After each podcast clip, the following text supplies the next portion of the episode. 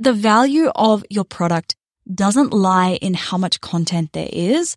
It comes from how quickly or easily or enjoyably you can get them the result that they want. Welcome to Socialette. I'm your host, Steph Taylor. As a launch strategist and digital marketer, I've learned a lot of lessons the hard way while building a seven figure online business. If you're an overwhelmed business owner struggling to scale while also keeping your clients happy, this podcast is for you. Join me as I share actionable advice for creating an online business that feels good and brings you so much joy. Are you on the list to get my daily biz boosters? Every day, I'll send you a bite sized prompt that is designed to help you grow your business in a more intentional way. Sign up at stephtaylor.co slash DBB or at the link in the show notes. Hey, welcome back to Socialette. This is episode 506. This is day three of the five days to clarity on your winning digital product idea. Day one, we looked at what is the problem that you are potentially solving or what are the problems you can solve with a digital product like an online course or a membership or a group program. And then yesterday in day two, we looked at who is that really specific person or that really specific group of people that you are solving this problem for. Today, day three, we are looking at the how. How can you best solve their problem? The, the how is not an online course. The how is not an ebook. The how is not uh, membership. Tomorrow we will look at whether your digital product will be a course or a membership or a program or an ebook or a template or any other kind of digital product. Tomorrow we will look at that in day four. But today we're looking at the how and the how is how you solve the problem or deliver the transformation. In day one of this series, I talked a little bit about how a successful digital product doesn't come from you knowing more or teaching the most or delivering the most value by including as much content as you can. And I talked about how you don't have to be unique in the idea that you are creating, but that it's important to have some kind of unique flavor in your execution. And one way that you can add that uniqueness is in how you are solving their problem. So I have a question for you to think about. How can you get your customers the result that they want quicker, easier, or more enjoyably than your competitors? How can you get your customers the result that they want quicker, easier, or more enjoyably than your competitors? For example, I'm going to talk about my podcast launch plan as an example. Again, I talked about this in day one and where pod, where the podcast launch plan teaches somebody how to launch a podcast, it's not unique. There are so many other programs out there that teach somebody to launch a podcast. But where the podcast launch plan is unique is in the execution.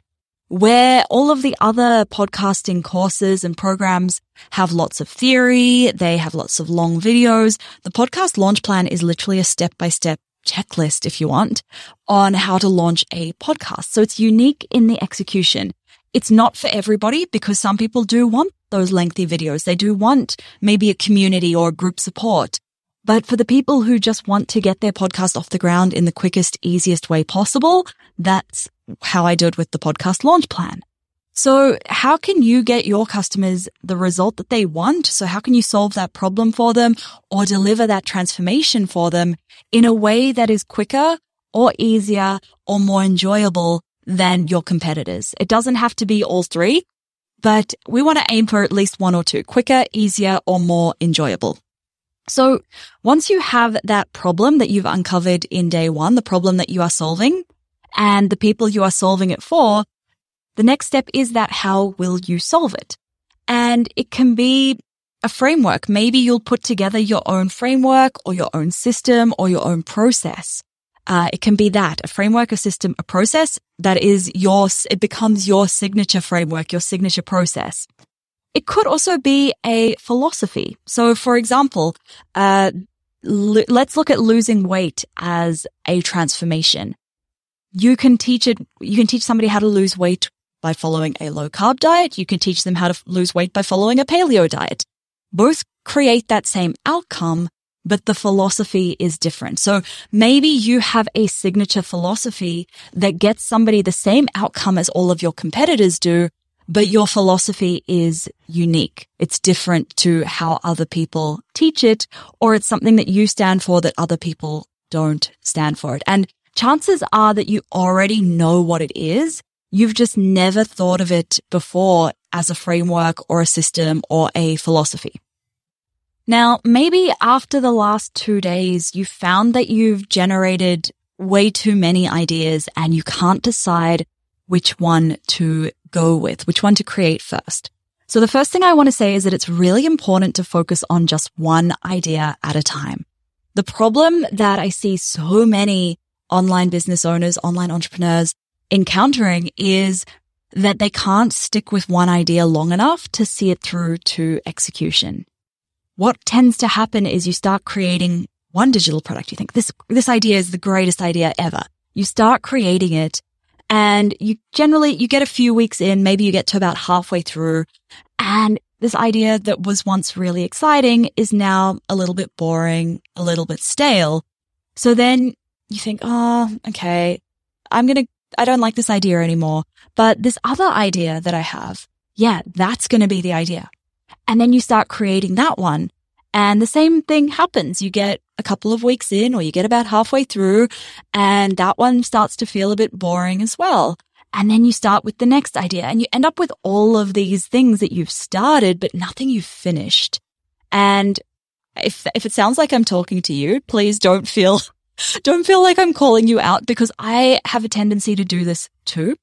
The thing that helps me big time is to remember that I can't help anybody with my half finished ideas and my half finished ideas can't generate any income in my business either. So you will always have so many ideas. The best place to start is just finishing one. See it through to completion. Let it start to help people. Let it start to bring income into your business first. Because once you have that one product that's bringing income into your business, that income you can then go and reinvest and you can hire support to help you execute the next idea. And it becomes easier and easier to execute each idea. So when you have too many ideas, how can you decide which one to start with first? The first thing to consider is, okay, which is the lowest hanging fruit right now? Maybe you've already got something that is three quarters of the way complete. Or maybe there's something that, you know, you could get created and get out there in just a couple of weeks whatever is going to be the easiest to create first, that's your lowest hanging fruit. That could be your potential first idea to go with. The next thing to consider is if your ideal customer has a lot of different problems that you can solve for them, which problem needs solving first? Which problem do they need to have solved first before you can go and solve the next problem for them? For example, if you are a um, Let's look at the weight loss coaching example again. If you are somebody who teaches somebody how to lose weight, the potential problems that you can solve is firstly, you can help them to lose weight. And then the second problem you can help them to solve is to maintain the weight once they have lost it.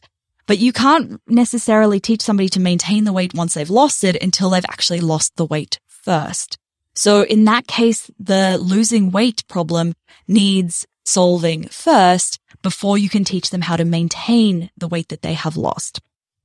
The next thing to consider is which is the most urgent problem for them to solve.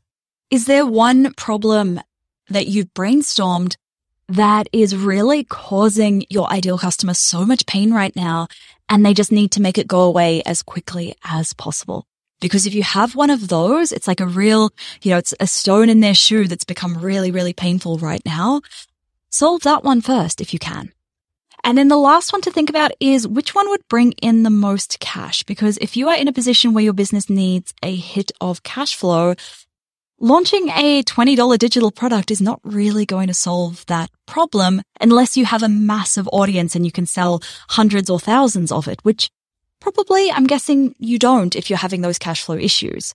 If we think about how you can generate a thousand dollars, it's much easier to sell a $100 product to 10 people than it is to sell a $10 product to 100 people. So thinking about, okay, which offer is going to bring in the most cash right now? If you are in that position where you need to bring in cash urgently, that might be your important thing for prioritizing your idea to launch first. So we're looking at what is the lowest hanging fruit? Which problem needs solving first? Which is the most urgent? And which would bring in the most cash? Brains or answer all four of those. And then based on the answers to that, which one feels right to you to launch first? Which one do you think you need to launch first? Because there's not going to be a correct answer for which one to launch first, but those four questions should help you to figure out which one you need to launch first. Okay. So once you've decided which one you are going to launch first, I want you to brainstorm what your problem solving statement is. And a problem solving statement is really quite simple. This product helps X to achieve Y by Z. So, for example, this product helps business owners to launch their digital products with my 12 week signature framework. So this product helps who to achieve what by whatever your process for achieving that is. So that is your action item for today is to identify how you will best solve the problem. Is it a framework? Is it a system? Is it a philosophy? What is it? How do you do it? And then write that one sentence. This product helps whoever it is that you're helping, whatever you did in um, day two, to achieve whatever the outcome or solve whatever that problem is with your whatever that framework or that process is. So we're bringing together everything we've looked at in day one, day two, and day three together so far. All right. The takeaways from today's episode. Firstly, the value of your product doesn't lie in how much content there is. It comes from how quickly or easily or enjoyably you can get them the result that they want. It's not about proving how much you know or trying to make them believe that you are the expert in your topic. This is something I notice a lot, especially with people who are feeling a lot of imposter syndrome, is they tend to think of their digital product as something where they need to prove to their audience that they are qualified, that they know enough about it. So by doing that, they then go and jam in as much content as they can to prove that it's valuable. And the final takeaway is that you don't need to create a big, all encompassing signature course to achieve a successful income stream. It can be something that is smaller. It doesn't have to be that signature course first. And to remember, if you have too many ideas, choosing between the lowest hanging fruit, which problem needs solving first, which is the most urgent and which would bring in the most cash. Answer those four questions and that should help to illuminate which idea you need to work on first. That is it for today's episode. If you have any friends who you think would benefit from this five day, five part series, do let them know about this show. You can do that by clicking the share button and copying the link to share with them there. And if you haven't already followed this podcast, hit the plus button on Apple Podcasts or the follow button in Spotify to make sure that you don't miss tomorrow's day four episode when it's released and every other episode when it's released every Monday, Wednesday and Friday. Thank you so much for listening. Catch you next time.